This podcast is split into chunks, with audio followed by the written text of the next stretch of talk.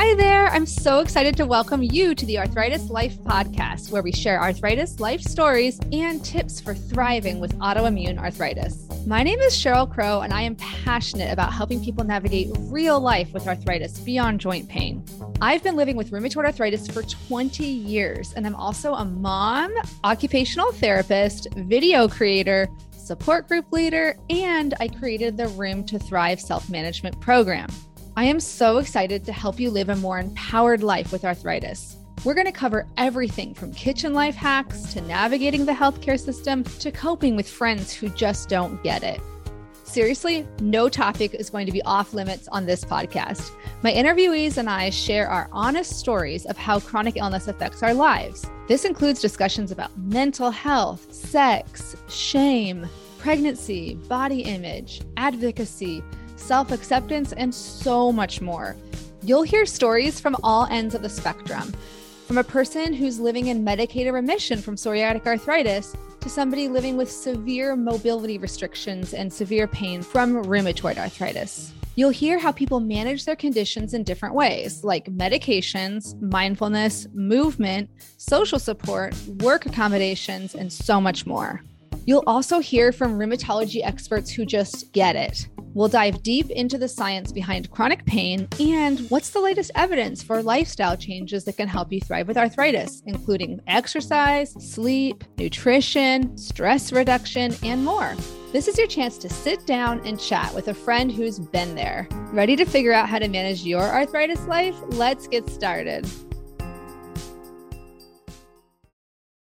Hi. My name is Cheryl Crow, and I am passionate about helping people navigate real life with arthritis. I've lived with rheumatoid arthritis for 17 years, and I'm also a mom, teacher, and occupational therapist. I'm so excited to share my tricks for managing the ups and downs of life with arthritis. Everything from kitchen life hacks to how to respond when people say you don't look sick, stress, work, sex, anxiety, fatigue pregnancy, and parenting with chronic illness. No topic will be off limits here. I'll also talk to other patients and share their stories and advice. Think of this as your chance to sit down and chat with a friend who's been there. Ready to figure out how to manage your arthritis life? Let's get started. So I would love it. Can you just give the audience, the audience, a little in uh, basic info about you? Okay. Yeah. And then your um, rheumatic disease journey. Sure, sure, sure, sure. So I'm Camille. Um, my pronouns are she, her, and I live in Portland right now. Um, I have rheumatoid arthritis, um, and I hope my story is a little out of uh, the ordinary in that I've uh, I've been working on a diagnosis since about 2017, but I would say that I'm solidly uh, like late 2020 was when I was solidly in my diagnosis and like felt like I had a care team and all of that stuff. How about Gittel? Yeah, just a little yeah. basic info like what your diagnosis is and a little bit about how you came to, I guess actually also how you came to the group, the Rheum to THRIVE group. Okay, um, so my name is Gittel. Um, sometimes I go by GT. Um, I have an a few different diagnoses, but the one that I joined for this group in particular was for ankylosing spondylitis.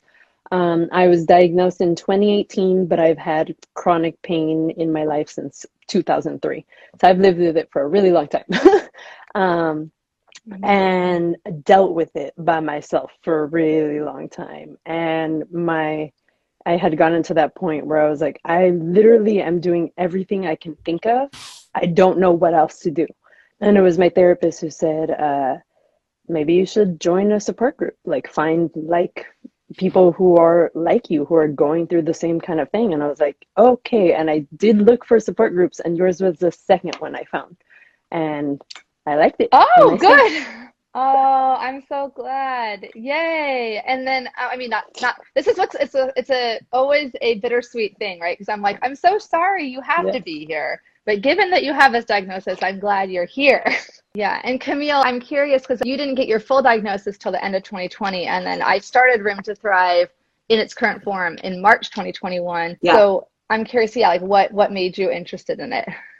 So I um I think I actually like came upon you, Cheryl, in like a synchronous moment when you were like actually getting ready to ramp up. Uh, oh, yeah. I think that that period was like two weeks long, honestly. Right. So I was, um, same thing, like getting ready to really face this thing head on, make it not my full time job, but something that I really needed to focus on. Mm-hmm. Um, and I felt so overwhelmed and confused. And I felt like I had been doing all the right things and not feeling any better. And uh, I think a lot of us who go see rheumatologists and any sort of like long term care doctor know that those, after that initial appointment, um, where, you know, the big hour long one, they really, they've got to get you out. They have tons of people to see. And so I didn't even know what questions I had until I got home. Um, yeah. And so I was feeling really lost. I was feeling really confused. Um, and when I came upon you, like, and I know now that that there's like a little bit of a learning curve when you come upon someone who's managing their disease so well and has been for a little bit of time, yeah. is like, why can't I do that? Like, I want to do that. But the thing yeah. about you is you were offering kind of like a little guide, like, hey, I've spent all this time learning these things, both as um, a patient, but also with your occupational therapist background. Like, right. I was like, oh, this person, if anyone knows what I'm supposed to be doing right now, it's this person. I thought, yeah, let's give it a try. Like, worst case scenario, I just know who else is out there. And what's actually happened is I've ended up like I'm managing my disease so much better. I feel way less lost just because whenever my brain is like, oh my God, I can't handle this. Like, this is so much. I remember that I have a huge chunk of people who are going through similar and same things. Um, yeah. And we're all on different progress routes. So there's people who are newly diagnosed and that's that's kind of an interesting thing to like meet them where they are and then there's folks like you in the group who have been working with their disease for years um, mm-hmm. and just being able to kind of exist within those people has been really yeah helpful. I'm so glad that's exactly why i why i made it and i think you you hit the nail on the head in terms of you get this first appointment with a rheumatologist when you get your diagnosis, like maybe an hour long, maybe 45 minutes. And then that's kind of it in terms of like in-depth appointments um, for the standard of care. Usually then you just get these 20 minute follow-ups every three months. And, you know, for the lucky few, they get put on medications that work right away and it's like a straightforward path. That was actually kind of me in 2003 initially but then things almost inevitably get complicated right there's mm-hmm. you know this medicine stops working or you get more symptoms or like with Gittel when you have uh, comorbidities multiple health conditions then you kind of mm-hmm. start playing whack-a-mole where you're like wait my stomach's off is it this is it that so having that ongoing support to me seems just like a complete no-brainer, you know. Um, but for some reason, unfortunately, like occupational therapists and counselors and physical therapists, we just are underrepresented in in rheumatology for, for many different reasons. But you know, I wanted to make this program that was something that I could do like right now. Like I want to change the system long term so that everyone can just get this kind of support like through the health system and like not have to um, find me online randomly, you know. but, but, yeah, Gittel, I, I, saw you nodding during some of Camille's story. Did you want to add to that? Yeah, and and you just when you said like I was like, how did I find Cheryl actually? And it's yeah, it was through Instagram. So it was like my first uh, four-year attempt at finding like finding like-minded people what's the phrase i'm looking for finding people mm-hmm. going through something similar that can understand yeah. and so i started following a lot of people on instagram so first i started following a lot of therapists on instagram and that is very um, has been uh-huh. extremely beneficial for me actually from there i was like well if yeah. i'm following therapists maybe i should follow occupational or physical therapists and that's actually how I ended mm-hmm. up finding you was by that search that's of finding amazing. people to follow on Instagram and I, I also found wow. you during that transition time. So I don't know if you remember, but like I emailed you way back when, and then I got like the rheumatoid yeah. arthritis uh, life course map thing that you have. And I honestly yes, have yes. a blank a blank Google Doc set up for myself that I was gonna take notes on for this like life course map. It's blank, Cheryl. It's blank. It's blank. Why? because I found out that I am a support group person. Like I need what we do, like the the the fact that we have our little mini lessons at the beginning and then I learn things and I take notes mm-hmm. and then mm-hmm. we have our like group discussion portion. So the fact that it's both things and not just like us crying all the time, even though that is definitely needed, you know, but like the fact that that's not the full yeah. thing has been really beneficial for me yeah. too. Yeah, no, and I and I'll just explain for those who who are also confused on what I'm actually offering.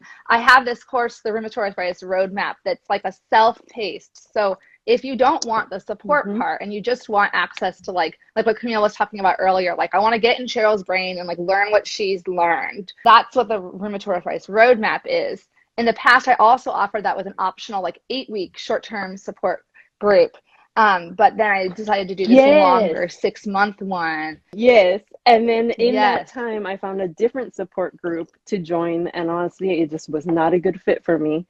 Um, like, if you can believe yeah. it, I actually did not talk during these support groups. Me, I, me, did not Can't talk. believe that.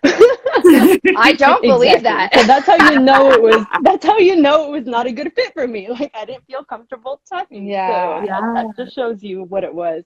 And then luckily, it was no longer an eight week uh, course, and it was a six month course that you had made. And I know, yeah. like I said, game changer. Like that's what I needed.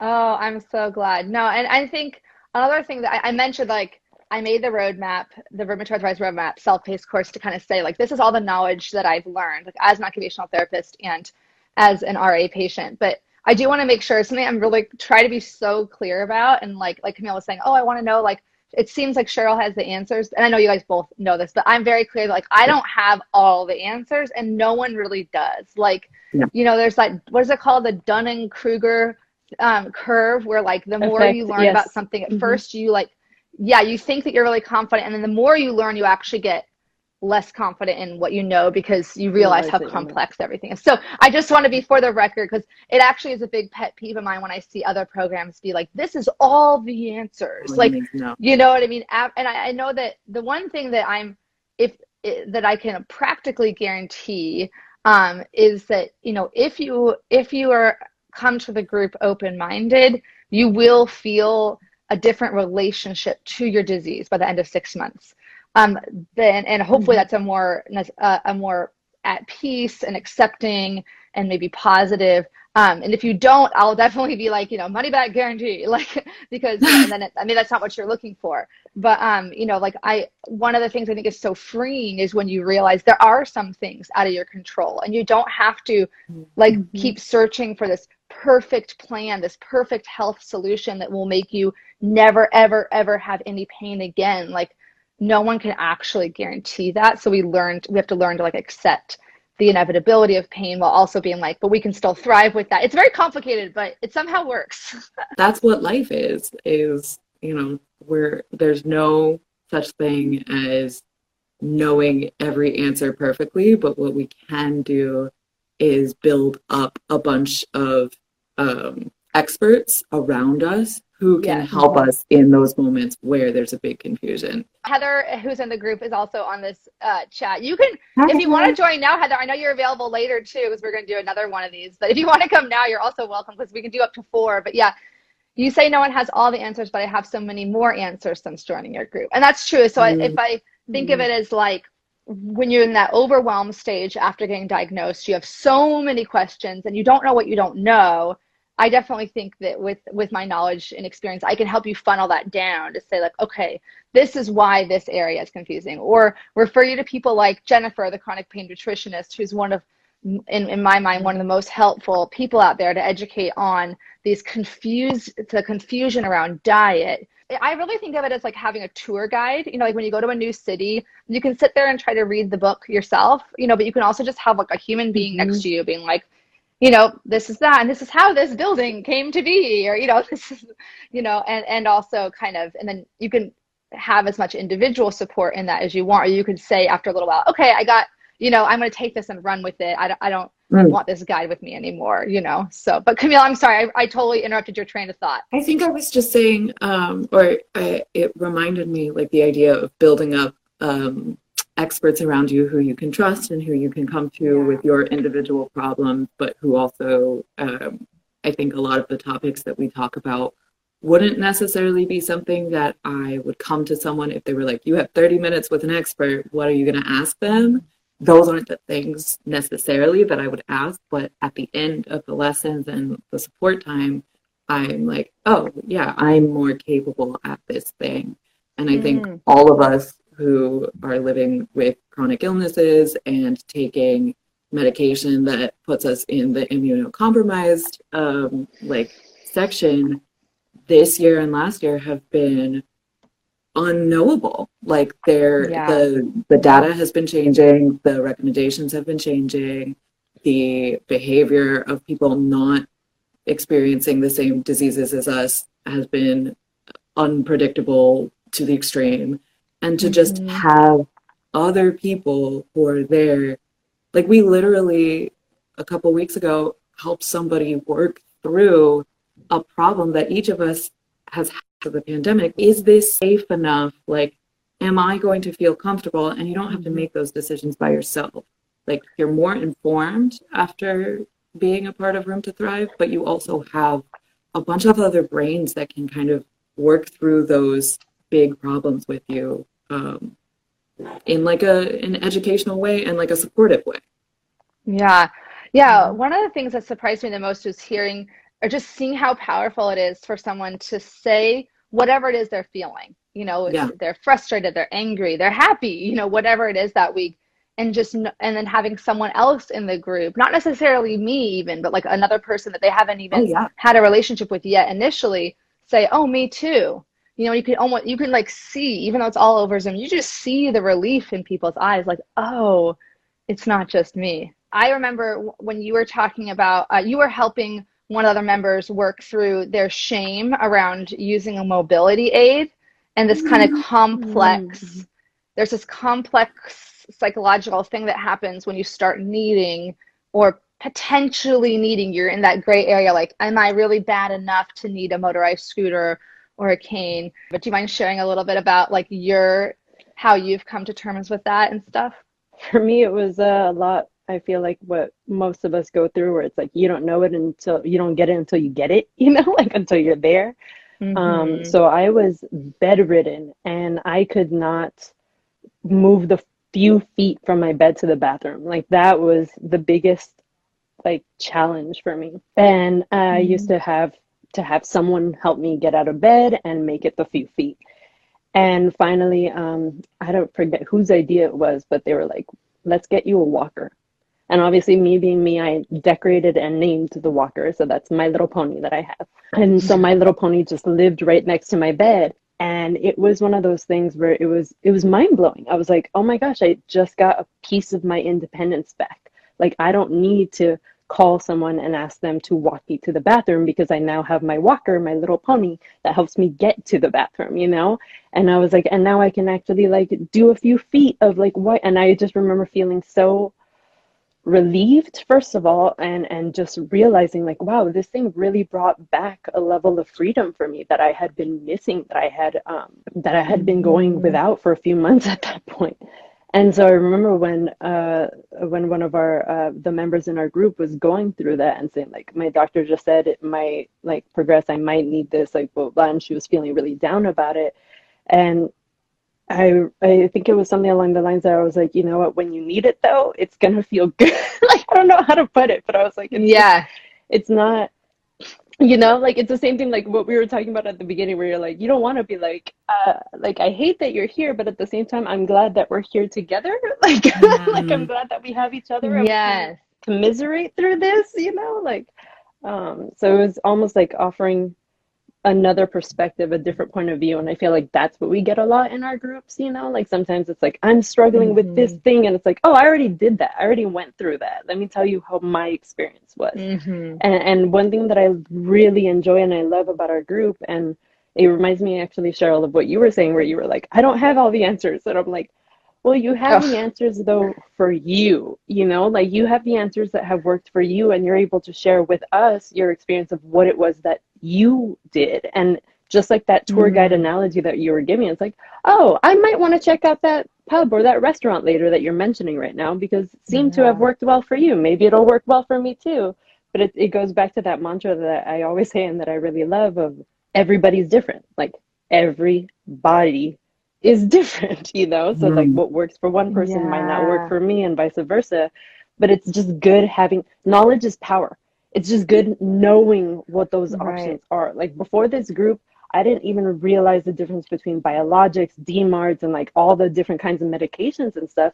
And yet, those were the things that they were pumping into me. And it was like, I don't, I don't even know the things that you're putting in me, you know. And now, and now I have so much. I just feel so mm-hmm. much more mm-hmm. empowered with the the knowledge that that I have, you know, because like I said, knowledge is power. So yeah, no, and the seeds for this group began when I went to occupational therapy school to get my master's six years after my diagnosis. And during my master's program, I learned so many things. I was going to to to work with at the time what I called, you know, special needs or, mm. you know, children with developmental disabilities and I didn't even think I was going to work with arthritis at all. And but I was like, oh, I'll probably learn some interesting things, you know. And I, I learned so much, and I was like, why was I never taught any of this? Like, right. I didn't even. You were already a patient. Yeah, and I was already been a patient for six yeah. years, and I hadn't. I didn't know about. I didn't know fatigue had was actually related to my disease. I thought fatigue was just me getting older or maybe a side effect of my medications. And so, like you said, I mean, I get, I feel like I'm chicken little sometimes being like, who's going to educate the patients, you know? But, um, you know, and some people, the thing is, and this, I'm trying to think of devil's advocate all the time. Like, and it is possible, right? On your own, it's possible to look up, there's a lot of, there's books, there's mm-hmm. articles, but you get to a certain point where it's just overwhelming, right? To try to sort through it all on your own. So did you yeah, do you can either of you mm-hmm. remember what what it was like in like trying to sort through it on your own before the group? Yeah, Camille. I mean, God. So uh, when I described my uh, journey as I hope that it's not a traditional journey, um, yeah. one of the things that happened for me was um, I was working at a New York startup uh, when I started feeling ill and um, I actually got laid off in a downsizing and lost my health insurance as we were getting the understanding of the disease.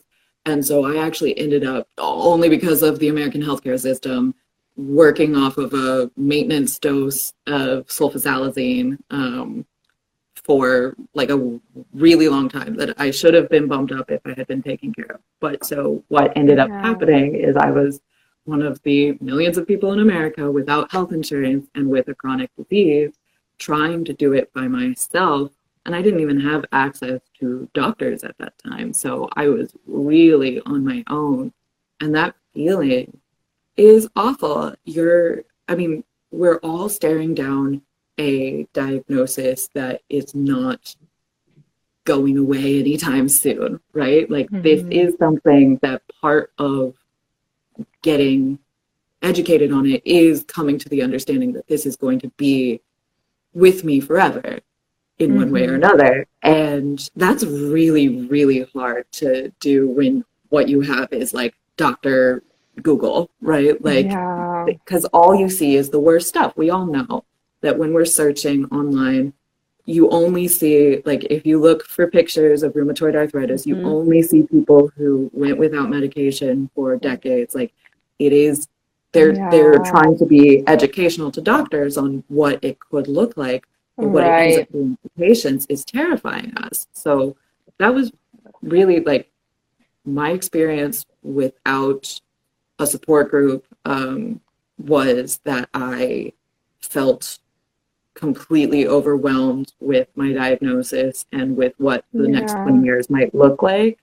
Mm-hmm. And um, before I met you, but in 2020 um, or 2021, God, uh, March. yeah. or in 2021, I did get um, state health care. And so I had my first meeting with a rheumatologist before I met you but um, and before I joined the group, but I hadn't yet had my second one, and so I really didn't know I hadn't ever had two consecutive rheumatology appointments before. And so I was lost on what I was supposed to do on this second one, how mm. I was supposed to be interacting with my rheumatologist, um, how to ask for care in between. Um, and those were all things that we went over in the first couple weeks. So um, mm-hmm, mm-hmm. I I did kind of experience a rocket ship of going, I am self managing in the most extreme way possible, to I have some health care, but I'm confused, to oh, if I'm worried about going on methotrexate, I know 15 people who have used methotrexate at some point in their life might be using it right now. Um, and mm-hmm. I can mm-hmm. ask them what it felt like and what their comfort level was. And does this fatigue ever go away? For me, thankfully, it did even out, and I don't experience it anymore. But uh, those first couple weeks, it was real nice to tell someone, hey, does this ever chill out? Because I'm taking four hour naps every day. And people were like, yeah, it does. It does chill out. Oh my gosh. Yeah, you're I almost forgot. I did forget. I'll just be honest that you you hadn't even had a rheumatologist appointment until March of this year. Like that yeah. because you really are such a confident self-manager now, not just self-manager, but like a it's funny because the word self-management in the field of like occupational therapy means like oh. the patient's ability to manage the day-to-day demands. So you actually sure. are self-managing mm-hmm. Really, really well now. But before I know how I understand how you were using it, like you were literally alone managing. like I was yeah, I was abandoned on a raft in the sea. Like I wasn't yeah, right now what I'm doing is like in between appointments, I feel confident in my ability to use assistive devices and braces and compression and all the things we talk about. Um, but uh, yeah, back then I was like, um, I guess I just keep taking this medicine. Yeah, I'm so, so glad to hear that. Yeah, and we do like in the program just to paint a little bit of a picture of what's covered, like I'm kind of obsessed with acronyms. So Thrive is an acronym. and like, you know, the first month we talk about all the tools for pain and fatigue. The second month we talk about habits like diet, nutrition, exercise, sleep. And then we talk about relationships and social life, which is such a forgotten area, but you know, it's such a huge area that affects our quality of life, like how to talk to people about your condition and friends and family. And then we talk about inner world, which is a stress management and mental health and then V is the valued activities, like hobbies and how to still participate in things that bring us joy. And then the E, the last one, is executive functions, which is like putting it all together to be the CEO of your care team. I mean, I keep referring to it as a support group, but that, and that is a huge part of it. That's throughout all the meetings. We have a support group session, but the first part where we talk about the little mini lecture is really specifically on a topic that teaches you how to cope with these things. Yeah, and it's super educational. And, it's and like I'm taking notes all the time. And for me, and that's part of the the the beauty of it was the organization of it because like um, I saw yeah. a comment on here that talked about being diagnosed in the 80s and I was like, "Oh my gosh, yeah, you pre-internet, you know, diagnosis oh pre-internet had to, right? And and the thing is Camille, you and I have had this discussion before about knowledge is power versus ignorance is bliss. Yeah. And knowledge is power. Yeah. I yeah. Yes. And for me, I could not, could not bring myself to do Dr. Google because it it terrified me. And I would end up in an anxiety spiral and I was just like, I can't, I can't. And I was just so uh, paralyzed by my own and, and and people would criticize me and be like, How are you able to do uh, so much research and everything about like your social justice warrior ways or like you know teaching or whatever else that harry potter whatever else that i'm interested in they're like you spend hours on the the internet you're researching like blah blah blah. Why don't you do that for your own conditions? I'm like because i'm scared. Like have you seen what's out there? Like it's terrifying. Like I, and i don't even know where to begin. So having the acronym I'm, i love acronyms too which is part of the reason why i was like i know that i'm in the right group. Like this is the group for me. Yeah. um so part of why i love that so much was because of the organization of it. Like i no longer felt like overwhelmed with me and dr google and just trying to figure it out you know it was like no no no mm-hmm. right now we are mm-hmm. literally just going to talk about the t we are just going to talk about the tools for pain and fatigue and one other thing I think that Camille, you probably had this too, was realizing like, oh, I do that. Oh, I do that too. Yeah. Oh, okay. And it also kind of Yeah. makes you, it's validating and it makes you feel good. It is yourself, Like, oh, okay. So all the stuff that I did by myself isn't a waste or anything. And I'm able to bring that knowledge that I have for myself to other people, you know, and then we get to share. It's just, it's brilliant. Like what you were talking about, Camille, with the whole methotrexate thing. It's like, it's true. I went from having zero friends who have that and have taken that pill and know about it or anything to like, now I have 15, you know, and now I have people I can ask. And, and uh, we also have our, our Mhm. private group, you know, so it's like one of those things where it's like, if I don't make it to group or if I have a question afterwards, I can still ask it and be like, hey, what about this? Like, and I love the check-ins that you do, Cheryl, where you do the the Monday gratitude Oh, yeah. and the Thursday checking in on the goals. I love that because it also just takes Yeah. away the pressure of like, I'm gonna make a post all by myself and it's just gonna live there. And it's like, no, I'm actually being asked and being invited to write something. you know, like, I'm so glad. Yeah. Oh my gosh. All of this is like I'm literally gonna cry. You were talking about the the the normalizing, like like when you're in the group and you say something like I'm scared of taking out the check state and just having like those 15 people in the group, you know, um, seeing them on the Zoom call being like, yeah, I was too, or or sometimes having the contrary opinion, like, you know what, like, you know, I wasn't, and and this is why, you know. Yeah, So- yeah, yeah, yeah. We like we are definitely not a hive mind, and also I think in your education um, portions, you're really great at explaining like these might be different paths you choose to take, or you Mhm. might choose not to be on this path right this moment, but it's here for you if you Mhm. change your mind. Like we do have not huge arguments or anything like that, but like amongst the group, people are managing their diseases slightly differently. And that's that's also really cool to see too, because we're all able to communicate about it. Like, I mean, like Gittel and I technically have different diseases, right? But we're going through like it's not Mhm. just for rheumatoid arthritis. Um, in the same way that anyone with rheumatoid arthritis knows that people are like, "Oh, arthritis, my grandma has that." And like, "Hmm, Mhm. okay, you recognize the word, you know. Um, Yeah. but that's not not the same thing. Yeah. is I think sometimes people might see the phrase Yeah. Rheum to THRIVE and worry, oh, um, Yep. I don't have rheumatoid arthritis. Is this group still for me?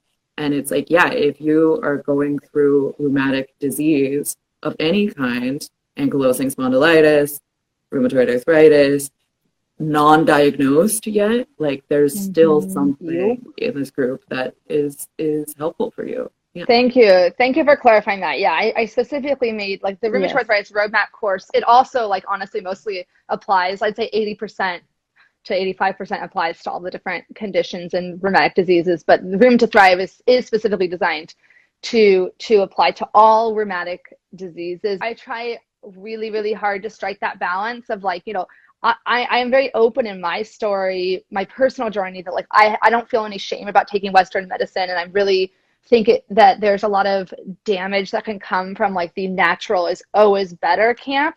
But this but i also recognize that for some people that is the best for them specifically. Like they're they mm. are one person and that's the best for them. I just i try to Mhm. advocate against anyone saying one thing is the best for everyone whether it's western medicine is always the best i mean as a licensed health provider like i am aware of the evidence that like there is more evidence at this time Yeah. for certain medications than there is for certain natural methods. That doesn't mean though that you know lack of evidence doesn't mean evidence that it's it's bad or not helpful. So I try to always like I help try to make sense of all these. Again, there's so many rabbit holes, so Mhm. many areas of confusion. Yeah, when we're talking about we had a whole session on making difficult medical decisions and it Mhm. wasn't like this is the decision to make. It was just how to confront the cost benefit analysis Mhm. in your life in your condition based on your patterns Yeah. and all the different factors. Like I've had it for 19 years. So at this point, I have a lot of data points to go off. If you've had it for less than like a year, like Camille, it's like you don't have as many data points. So you're going there's going to be a little bit more guesswork. for me that was part of my journey was i was so stubborn about it. I was like, I don't want, I want to be natural. Like, I don't want to use any, I don't want to put mm-hmm. chemicals in my, and part of that is because of my trauma of mm-hmm. dealing with chronic pain for so long. I did a lot of damage with ibuprofen. like, you know, so like, cause no one explained yeah. it to me. Like, and I didn't, mm. there was, mm. Dr. Google wasn't a thing yet when we were, when I started with all my pain, you know, like it was, oh my God, I'm aging myself right now. it was still dial-up internet at that point, you know. it was not like. Yes, I remember. Yeah, it was the beginning. Yeah, like you know those graphics on the websites and stuff. Like it's not, it's not what it is now. Um, so yeah, there wasn't yeah. even the option yeah. to really Google at that point. Like I didn't, I don't even think I had the name for chronic pain yet. I don't even think I had that. It was just like I have random hip pain all the time.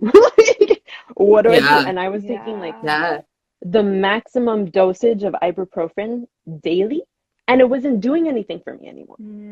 Yeah, and that's actually how I got into cannabis because I was like, well, the ibuprofen isn't doing it for me anymore. Um, and medical marijuana, prop, something in California had just passed it for medical marijuana to be legalized. And I was like, oh, mm-hmm. and I happened to be in Amsterdam at the time. So I was like, you know what? Let me try it out here. It's legal here. Let me see how how how it works. It was the first time I got to sleep well through the night. And I was like, okay, as soon as I get it home, I'm getting myself a card. Like, that's it. So I was using cannabis for a really long mm. time to self medicate, basically. And for a while, it worked.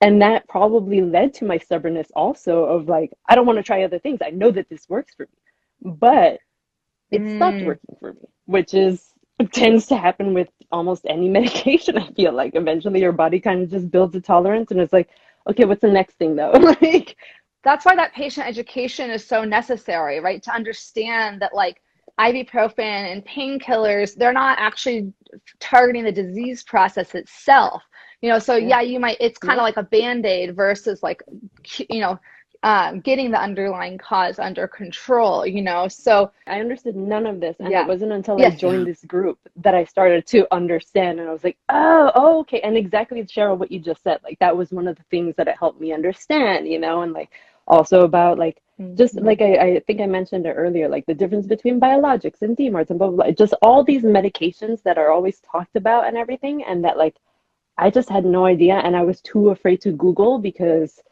of aforementioned things. Oh, totally. And I, I really am similar to you in that. And I always tell people, like, you know, when I first start medications, it's like weird because on the one hand, I'm all about like patient education, patient education. But I'll be honest, I actually don't.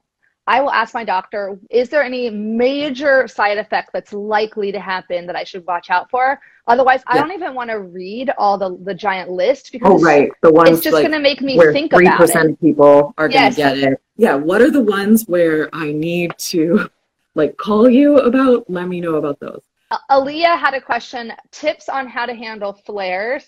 That's definitely something that we talk about in the group under tools for pain and fatigue. So, um, because I'm not mm-hmm. sure, Aaliyah, if you mean a flare up of a lot of times people mean pain, but you can also have like a flare up mm-hmm. of, of fatigue as well. So, I'll let you yes. two speak first, though. What are some of your biggest tools? Oh yeah. Um, so for me, uh, I think the first thing I will say, and I remember reading this one of the very like when I was in a stuck in bed. I don't know what I'm doing. I live in New York, so I'm walking all the time. So I'm accidentally keeping myself in a flare sort of uh, time. I remember Googling what to do. And one of the things was like you may just need a rest day where you get and it was a british thing so they said it so funny but it was like mm. with a comforter and a chocolate and i was like well capitalism says no uh, capitalism says i can't do that um, so i'm going to say the same thing and it's gonna like feel icky but like your body is going through something really intense and so you do have to give it the grace and like you have to kind of have the grace to be like this sucks and I have no choice over it. I need to take some time. And if you live a life with children or with a full time job or something, that might mean I'm planning to go to bed early or I'm planning to sleep as late as possible. Um, so that's one thing, especially with those fatigue flares where you just wake up and you feel like, did I accidentally go to a rave in the middle of the night and yeah. I didn't, uh, no one told me? Um, I wish someone would have woke me up for the rave my body definitely went through. Uh, Mhm. but for me personally, what I've found to work really well is uh, keeping consistent on my medication. But then if I wake up and I'm still in a flare uh, of like large joints, uh, pain, muscle, fatigue, Mhm. getting in a shower as soon as I possibly can, like even before coffee, um, Mhm. is really wonderful. The heat and the steam can release some of your pain. You have to be a little bit careful, and I've learned this from you, Cheryl, is that sometimes uh, what feels the best, which is often heat, is not the exact best thing because sometimes you need to reduce the inflammation with ice. But I Mhm. like to loosen up my joints as much as I can with a shower, and then I'll come downstairs and grab an ice pack and ice whatever is particularly loudly demanding my attention. Mhm. Um, and then uh, if you don't have, if if you do have arthritis, uh, rheumatoid arthritis, or something with swelling, and you don't yet have compression gloves, compression sleeves, um, they work to reduce the inflammation. But a thing that I learned in Rheum to THRIVE uh, through the tools education is also that the compression kind of uh, overwhelms your pain uh, receptors a little bit. Yes, like just yeah. your nerves can't deal with all of it. So you get a little break because all of us are experiencing pain signals from our body saying, hey, something's wrong. And we already know, right? Like we need to reduce that inflammation, but we don't actually need all those pain informations that our body is giving us. So compressing Mhm. things is really nice and taking taking as much space as you can um, and time as you can to really care for your body those days it's gonna make the flare last fewer days um, Mhm. Which will then get you to that point where you can think about um, you doing other things to reduce your possible uh, pain. So like give your your whole body the day off until you don't feel that flare sensation, and then in those interim times, which hopefully will get longer and longer, um, you can do exercises and protective measures um, that will help you and build up your toolkit for the next time that you're flaring. And I hope that feels like it's helpful, Aaliyah. I'm sorry. I, I really hate the sensation of waking up with a flare. Like more than anything, it's also mentally discouraging. Um, it's just like Mhm. I have things to do. Yeah. I have a life. Plans. I had plans. Yes. Yeah. Just just That's what would you add? Those were great, great tools. What would you add anything? Yeah, they they were great. Yeah, um, with what Camille said, um, she reminded me of one of my favorite phrases, which is so true. It's pain demands to be felt. Like it, it, it just does. Pain demands to be Yeah. felt. And so one of the most important things that I've learned is exactly that. Like, okay, you gotta lean into it. Like my, I, I accept uh, like this is probably for me, but also for other people. Like I've realized that like the more I resist something, the more that I'm like, no, like the more that I'm like, I refuse, I'm gonna try, I'm gonna put, the worse it's gonna be for me. So I just need to Yeah. lean into it at that moment and, and realize that it's not going to be forever that I'm leaning into it, you know? Um, and I've also noticed that, like, uh, when I do, it doesn't seem as magnified or amplified, you know, because I really do feel like pain is your body trying to tell you to slow down or to stop.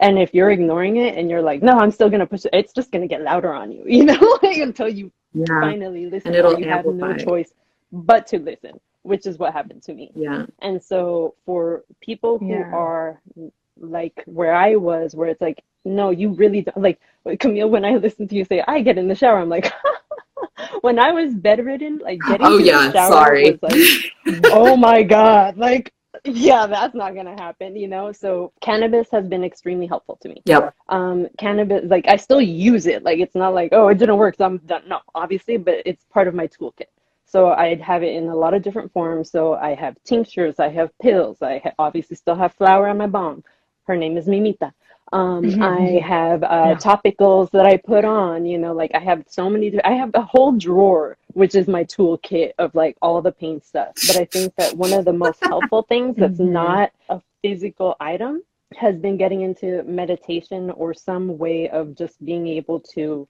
I know it sounds weird, but like to be able to compartmentalize or to escape my physical pain by going into my mental and emotional, you know? And so the practice mm-hmm, of mm-hmm. meditation and building up that stamina has been instrumental, has been really, really helpful for me at times when I can't focus on anything else. And you touched on a lot of the things that we that we talk about, you know, in, in the program. I mean, when you have a flare up, it is a signal that your underlying mm. um, methods of controlling your disease are maybe not working as well, right? Because the mm. idea with treat to target now, which is like the standard in rheumatology, is that you know, you're trying to usually target very minimal to low to no disease activity. So long term, you might need to talk to your medical team and figure out how can you get the disease under control. The other thing is if you are under the care of a rheumatologist and you are experiencing a flare out of normal, is like hit them up. Like the, most yeah. people have portals now. Sending a message to your care team, even just to the nurse station, and saying, "Hey, just letting y'all know that it's going." The, yeah. My first major flare up was six years after my diagnosis, and I didn't know that my biologic my body could create antibodies to my biologic. Mm-hmm. So I was sitting there doing my pain relief things, like, you know, things I had learned about just through Googling, like, you know, ice and stuff. But it was like, I really needed to tell the doctor. And I eventually obviously yeah. did, because she was like, well, this is a signal that, like, that this is not working for you anymore. We need to switch your medication plan. And so that's really important. And the other thing is that on the one hand, like meditation and mindfulness, like Gittel said, it can help you like transcend your physical body. But on the other hand, there's this huge paradox that we go that we talk about a little bit in like acceptance and commitment therapy and that I've had to go through therapy to figure out. So if this doesn't make sense, please don't worry. But is that actually taking a moment to be present with your pain rather than trying to relieve it, it is actually weirdly mm. empowering because it's like you were you spend so much time and energy running away from it and that's it's almost like communicating to your brain i can't handle this I can't yeah. handle this pain. Mm-hmm. I have Tell to relieve it. Pain science is extremely complex because, like Gittel said, sometimes pain is a signal that you need to slow down, but other times it's a misfiring signal that it's actually when it's chronic mm-hmm. pain that is in the absence of active tissue damage, an, accidental signal that there's pain when there's actually not. So, actually, sometimes that's why it's again it's overwhelming, right? I feel overwhelmed just talking about it. And so knowing that you might have to do some trial and error, sometimes surprise, there's all these paradoxes in rheumatology and autoimmune. Like, for example, if you actually exercise to a little bit outside of your own baseline. So if your baseline is barely getting out of bed, exercise is getting to the bathroom and back. If your baseline is walking a mile, challenging yourself a little bit would be like walking a mile and a half, then you're actually fatigue typically gets better and you sleep better. Mm. you would think, wait, why would my fatigue get better? You know, so there's right. these paradoxes. So feeling your pain could actually make the pain less scary to you because you're saying, mm. I'm here, I'm not running from you. Therefore, right. you're not as scary. So just right. throwing that out there. mm-hmm. Breath work has really been helpful for that one, um, more than meditation, mm-hmm. is, um, and especially anchor breathing, mm. um, which is just a quick one that I'm going to put out for anyone that might find this helpful. But it was one of those things I would do it a lot when I was getting acupuncture and cupping and stuff like that. But it was uh, you breathe in what you want and you breathe out what you don't want. So I would breathe in relief mm. or I would breathe in mm. peace or I would breathe in whatever it is that I was hoping for or just like and then I would breathe out what I was hoping to let go of, like control or you know, like the thing that I or fear or mm-hmm. like the thing that I knew was like plaguing me and keeping me clenched up instead of relaxing into what I needed to be relaxing, which pain is obviously something that keeps you clenched and it's hard to relax into pain, yes. you know, so. So hard. I, mean, I remember when I hurt, my neck got hurt in a car accident and it was so frustrated because I was trying to do this deep breathing and just the muscles in my neck, even just moving slightly with breathing. I'm like, I can't even breathe with that brain. Ah! I had to learn how to breathe into my diaphragm. Yes. But yeah. On the same if you've ever had costochondritis. I do want to make sure we answer the question about vaccine. Can we share about our vaccine mm. experiences? Um, so just real quickly, yeah, I got the vaccine as quick as I could, you know, and and you know, there I think it's important to say that there is a small chance that you might have some sort of flare up after the vaccine or whatnot. Anytime anything happens to your immune system, whether it's you get the common cold or an ear infection or anything, your you know your autoimmune disease could flare up a little bit. But to me, it's again all about making a risk benefit analysis. the risk of getting COVID is so monumentally bigger than whatever risk of the vaccine that it was just completely no brainer. Mm-hmm. So I got I got Pfizer right when I could, and then I got the booster the, the minute I could. And you know, yeah, mm-hmm. I felt a little bit worse, a little bit of fatigue for like a you know week after, and then it's fine now. But what what about you guys? Same thing. I was, um, and my whole heart and all of my loves um, basically all live in New York. So one, COVID um, affected me more than maybe somebody who is only from Portland um, because mm-hmm. I was watching it all happen. Uh, so, and, you know, like the majority of us who are experiencing an underlying condition, um, this is extremely terrifying and extremely terrifying time to be in. Um, not precedented. No one told us that this was going to be part of our storyline. Yeah. I, I want my money back. Um, but for me, I was also like you, Cheryl, like uh, paying attention. I was signed up to all of the things. So I got my vaccine very early by Portland standards. Um, and then I got my second shot. My first one didn't feel any type of um, strong reaction. Um, and uh, I uh, didn't change my medication at all for that one. Um, and like recovered in a few days, uh, or even mm-hmm. less than that. And then the second shot uh, was pretty similar, uh, slightly more tired. Um, and then, like you, Cheryl, as soon as the booster was available, I was there with all the like I literally was sitting with a retirement village full of, or a retirement village bus full of uh, older folks, and it was boom, boom, boom, boom, boom, hello, and, and uh, they gave me a little trouble, I will say, but I think it's gotten better for people now. I did need to like have them call my doctor, confirm that I was on methotrexate. Um, I I did feel a little bit of judgment um, from even people like later, uh, just hearing people talk about third shots um, has been a little bit of a elating experience. Um, just because people like to talk about how uh, in the US it's not necessary or it doesn't feel necessary that we should be sending them to mm. other countries, which I agree with, but also I'm here and uh, I'm real frightened about uh, the effects. Having, I have people in my life who have long COVID. I have people in my life who did not survive their battle with COVID. Um, I have people who have COVID right now uh, after uh, getting their two vaccines. So I, um, it is still very real. Um, I still protect myself quite a lot. Uh, I am staying indoors the majority of my time um, and masking when I go out and avoiding public things and trying to protect my exposure when it comes to other avenues of how COVID could get to me uh, as best as I can. Um, but overall, the vaccine experience um, was like very reasonable for me. I I have been a person who gets the flu shot every year, which I recommend that even people who haven't been doing that, you know, we all know what happens now with an endemic disease, a disease that never goes away, and we need uh, mm-hmm. booster shots. Like that's what the flu is. So get your flu shot. I just got mine. Yep. hey, good job.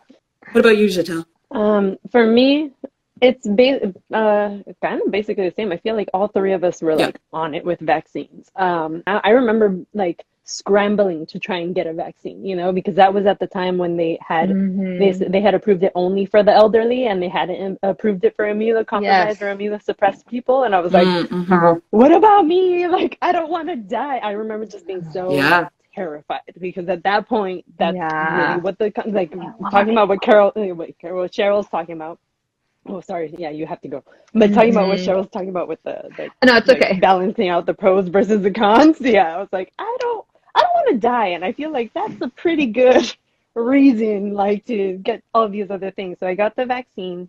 Um, the first one, I feel like, uh, yeah, I just had like arm pain, and I, I think I just had to sleep. Uh, I had to sleep a lot more than I needed to. Yeah. The second one was worse than the first one. I think that most people Mm, had mhm. that kind of experience. With the second one, I think I had a bit of a headache. I think um, like it might have even been like a slight fever, but once again, like by the next morning, I was already like on a different. It was already better. And then the third dose, weirdly, did not affect me as much as the first two did. Um, so Oh, really? I don't I don't Oh. know exactly Yeah. what that means, you know, but yes. I have to take Charlie to school, so I, I'm sorry. Oh. Hi, Charlie. Hi, Charlie. Um, he doesn't have to be on. I just No, we could just talk all day. I really, really appreciate you sharing your perspectives, you know, on Rheum to THRIVE, but also uh, uh, answering everyone's questions this morning. this is a really special group. Uh, it really changed like the course of my summer. Honestly, the fact that I just had like a weekly appointment with my my cute like spoony friends was Yeah. vital for me this summer. So I'm so glad. Immuno buddies, And as Emily making Gordon school calls them. immuno buddies, I love buddies. that. I mean, Or roommates. I love Yeah. it. Oh so Oh my good. god, branding. Well, thank you all. I know, I know, right? I'm like Rheum to THRIVE, roommates. Oh. Oh, my gosh, room. Aren't we also live thrivers? I think that's what Susan called us. Live Oh yeah, thrivers. thri- life thrivers. Life yes, thrivers. yes. Arthritis, I like life, it. or thrivers. I can't remember. Yeah, so much. Have a Thank good day. Thank you. Bye. Thanks. Bye. Bye. Thank you so much for listening to today's episode. This episode is brought to you by Rheum to THRIVE, a membership and support community where you'll learn how to develop your own Thrive toolbox so you can live a full life despite your rheumatic disease or chronic illness.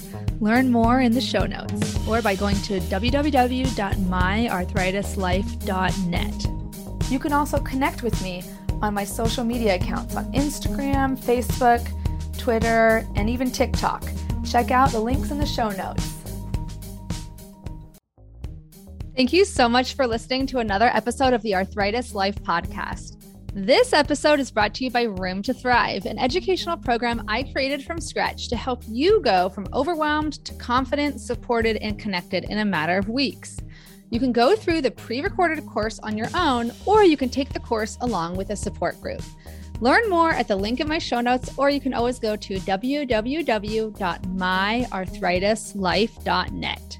And if you like this podcast, I would be so honored if you took the time to rate and review it. I also encourage you to share it with anyone you know who might benefit from it. I also wanted to remind you that you can find full transcripts, videos, and detailed show notes with hyperlinks for each episode on my website, www.myarthritislife.net. If you have any ideas for future episodes, or if you want to share your story or wisdom on the podcast, just shoot me an email at info at myarthritislife.net. I can't wait to hear from you.